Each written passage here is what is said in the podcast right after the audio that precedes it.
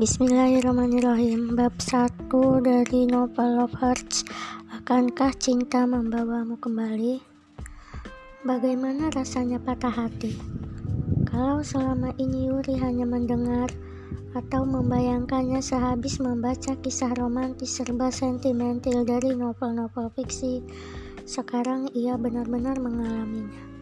Rasa sakit bercampur pedih yang sudah berbulan-bulan bersarang di hatinya itu tak kunjung hilang juga. Semangatnya pun terbang hilang menguap. Ia tidak berpikir akan melakukan kegiatan apa pun, tidak berniat untuk beranjak dari tempat tidur. Badannya terasa sakit dan penat.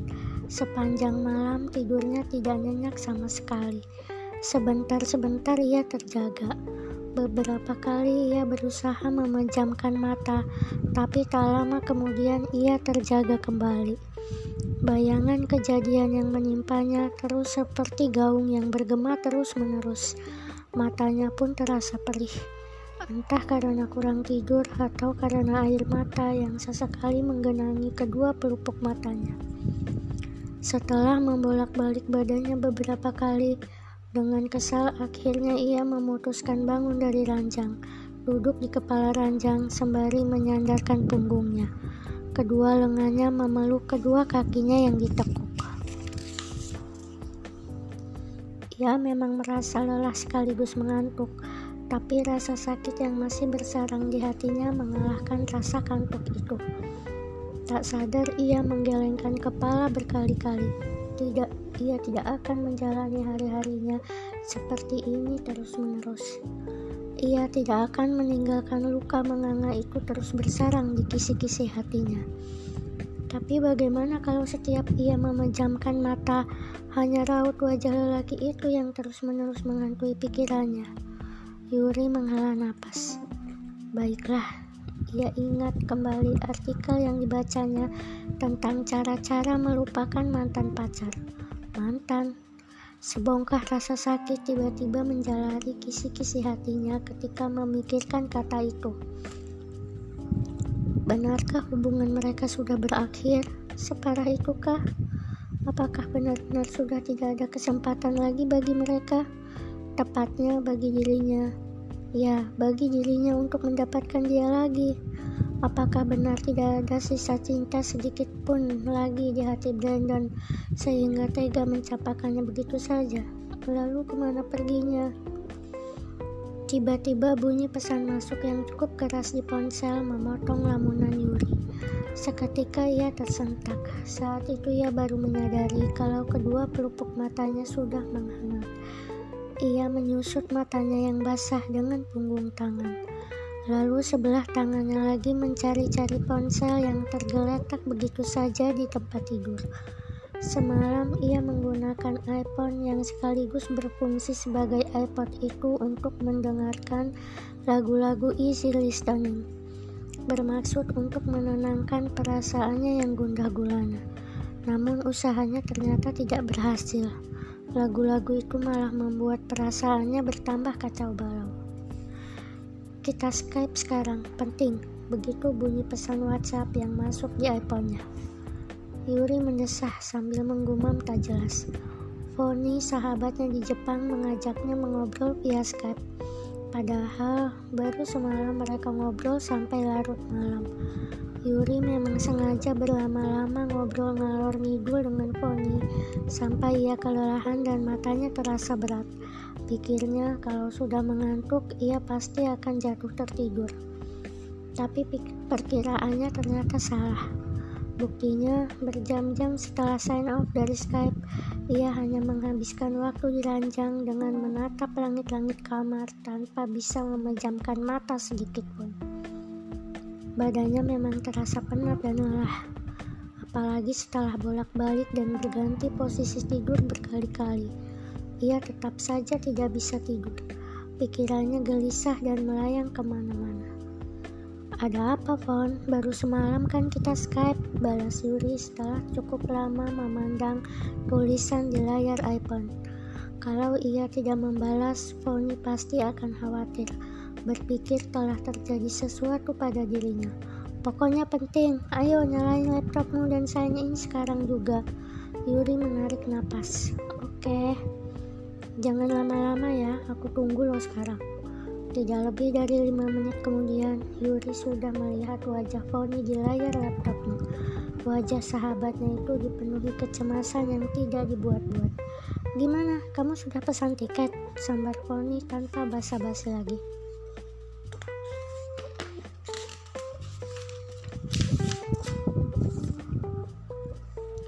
Yuri langsung mengerjitkan kening. Kamu minta aku skype pagi-pagi hanya untuk tanya soal itu. Astaga, Yuri-san, Oni menaikkan alisnya. Jam 12 siang kau bilang pagi-pagi. Hikaru malah sudah menelponku dari kantornya tadi mengajak makan siang bareng. Makan siang, sungut Yuri. Di baru jam 10, aku saja belum sarapan. Foni tersenyum kecut, memasang raut pura-pura bersalah. Ups, sorry. Aku lupa waktu Tokyo lebih cepat dua jam dari Jakarta. Ia terdiam sebentar. Lalu mendadak berseru lagi dengan suaranya yang nyaring seolah teringat sesuatu. Astaga, kamu baru bangun jam segini. Sudah ku bilang jangan jadikan tidur sebagai pelampiasan kekesalanmu. Aduh, kau tahu tidak kalau bangun kesiangan bisa membuat wajahmu tidak fresh dan badanmu tidak sehat. Ekspresi respon yang lucu di layar laptop dan kata-katanya yang lebay itu mau tak mau membuat Yuri geli.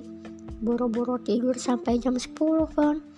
Aku tidak bisa tidur semalaman, sergah Yuri tawar sambil menahan senyum. Kenapa? Tanya Foni, lalu kepalanya menoleh. Kamu tunggu sebentar ya, aku punya pegawai yang baru masuk kemarin. Dia masih belum hafal stok barang-barang di sini. Setelah sempat hilang beberapa saat dari layar laptop, akhirnya Pony muncul kembali. Oke, tadi kita sampai mana ya, Ri? Tanyanya sambil merapikan rambutnya yang sedikit berantakan. Kalau kamu sibuk, nanti malam kita sambung lagi saja, Pon. Usul Yuri yang saat itu baru menyadari sahabatnya itu ternyata sedang berada di convenience store miliknya. Lebih santai buat ngobrol dan waktunya juga lebih banyak. Ah, tidak apa-apa, Kori. Asal kamu tidak keberatan saja aku ngobrol denganmu sambil sesekali mondar-mandir. Tentu saja aku tidak keberatan, Pon. Yuri mengulas senyum. Kamu kelihatan sibuk, tapi masih sempat-sempatnya meluangkan waktu untuk berskype denganku. Kali ini ada setitik rasa haru menyelinap di dalam dadanya. Foni memang sahabat yang baik, meski terkadang ia punya bakat mendramatisir sesuatu, tapi tak perlu diragukan lagi kalau ia benar-benar seorang teman dalam kesulitan. Sahabatnya itu pasti khawatir, mungkin karena melihat wajahnya yang mendung terus sejak Brandon memutuskan hubungan tiga bulan yang lalu. Meskipun mereka sudah bersahabat sejak kecil, Yuri memang tidak pernah mengeluh atau meratap berlebihan ketika mereka berkomunikasi. Ia hanya pernah sekali sesenggukan ketika menceritakan perpisahannya. Itu pun karena saat itu Yuri sudah tidak kuat lagi menahan kesedihan hatinya. Namun sebagai seorang sahabat, Foni tahu kalau Yuri pasti membutuhkan seseorang sekarang. Bani, sahabat karibnya, belum lama ini berangkat ke Singapura untuk mengikuti program pelatihan yang diadakan perusahaan tempatnya bekerja. Tidak tanggung-tanggung, pelatihan itu mengharuskan Bani tinggal di sana selama beberapa bulan. Bani memang baru bergabung dengan perusahaan konsultan manajemen yang cukup terkenal itu seminggu yang lalu. Sebagai karyawan baru, ia harus mengikuti program pelatihan secara menyeluruh sebelum diizinkan menerima klien. Sementara itu, sahabatnya yang lain yaitu Ika sehabis menikah mengikuti suaminya Ken yang bertugas di Surabaya. Jadilah Yuri sendirian di apartemennya yang cukup luas. Seperti biasa, kesepian selalu membangkitkan kembali kesedihan. Sebetulnya, tinggal sendirian bukan sesuatu yang baru bagi Yuri. Semenjak duduk di SMA, sejak ibunya pindah ke Ohio, mengikuti ayah tirinya yang sudah habis kontrak dinas kerja di Jakarta, Yuri sudah terbiasa mengurus segala sesuatu seorang diri. Waktu itu, ibunya mengajaknya ikut pindah ke, ke Ohio, melanjutkan sekolah di salah satu perguruan tinggi yang cukup terkenal di sana.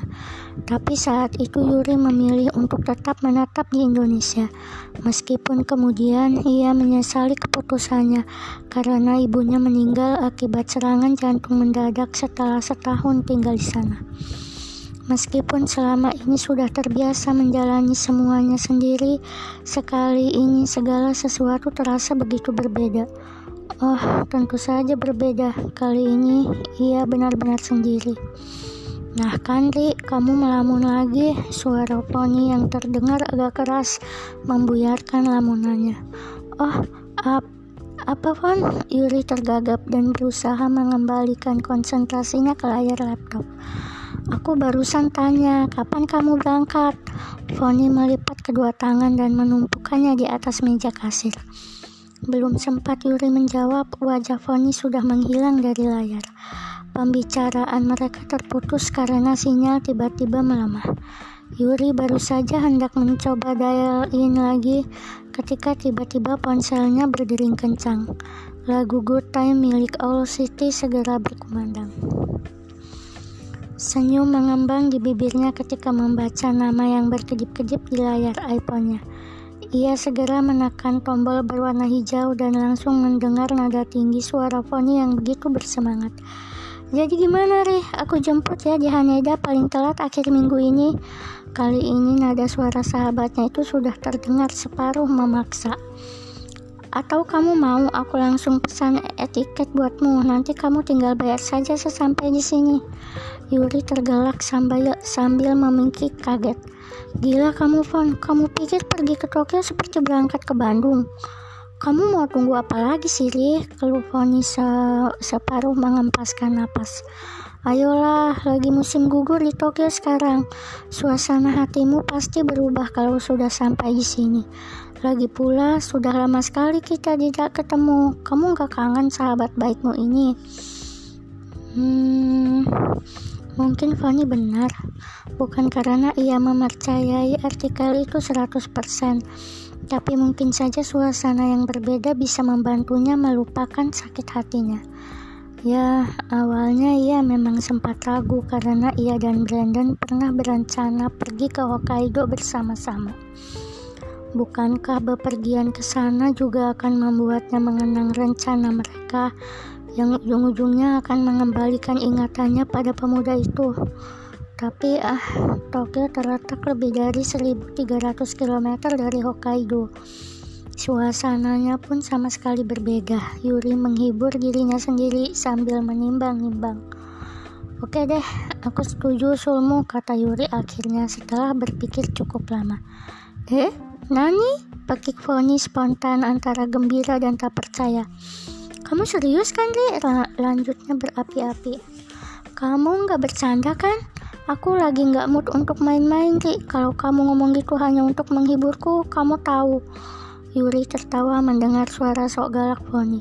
Di seberang sana, Foni tersenyum mendengar tawa sahabatnya. Sejak perpisahan Yuri dengan Brandon, seingat Foni baru kali ini Yuri tertawa lagi. Setelah selama berbulan-bulan hari-harinya dilundung kesedihan, tawanya mendadak lenyap bersama kepergian lelaki itu dari hidupnya. Tentu saja aku serius, tukasnya disela tawanya. Lagi pula, kalau aku tidak mengikuti usulmu, bisa-bisa setiap hari kamu menerorku, Fon. Tukasnya pura-pura menggerutu. Aku cari tiket murah di internet, begitu dapat jadwal penerbangan yang pasti, aku pasti mengirimmu email. Tapi Yuri sengaja menggantung ucapannya, lalu melanjutkan dengan nada separuh mengancam. Kamu jangan menagihku setiap hari, pokoknya aku pasti berangkat paling lambat akhir bulan ini. Hai, arigato gozaimasu, Foni tertawa riang. Shimashite, Foni-san. Alhamdulillah bab 1 selesai dibacakan susah juga baca bahasa asing bahasa Jepang maaf kalau kurang lancar dan semoga terhibur mendengarkannya Assalamualaikum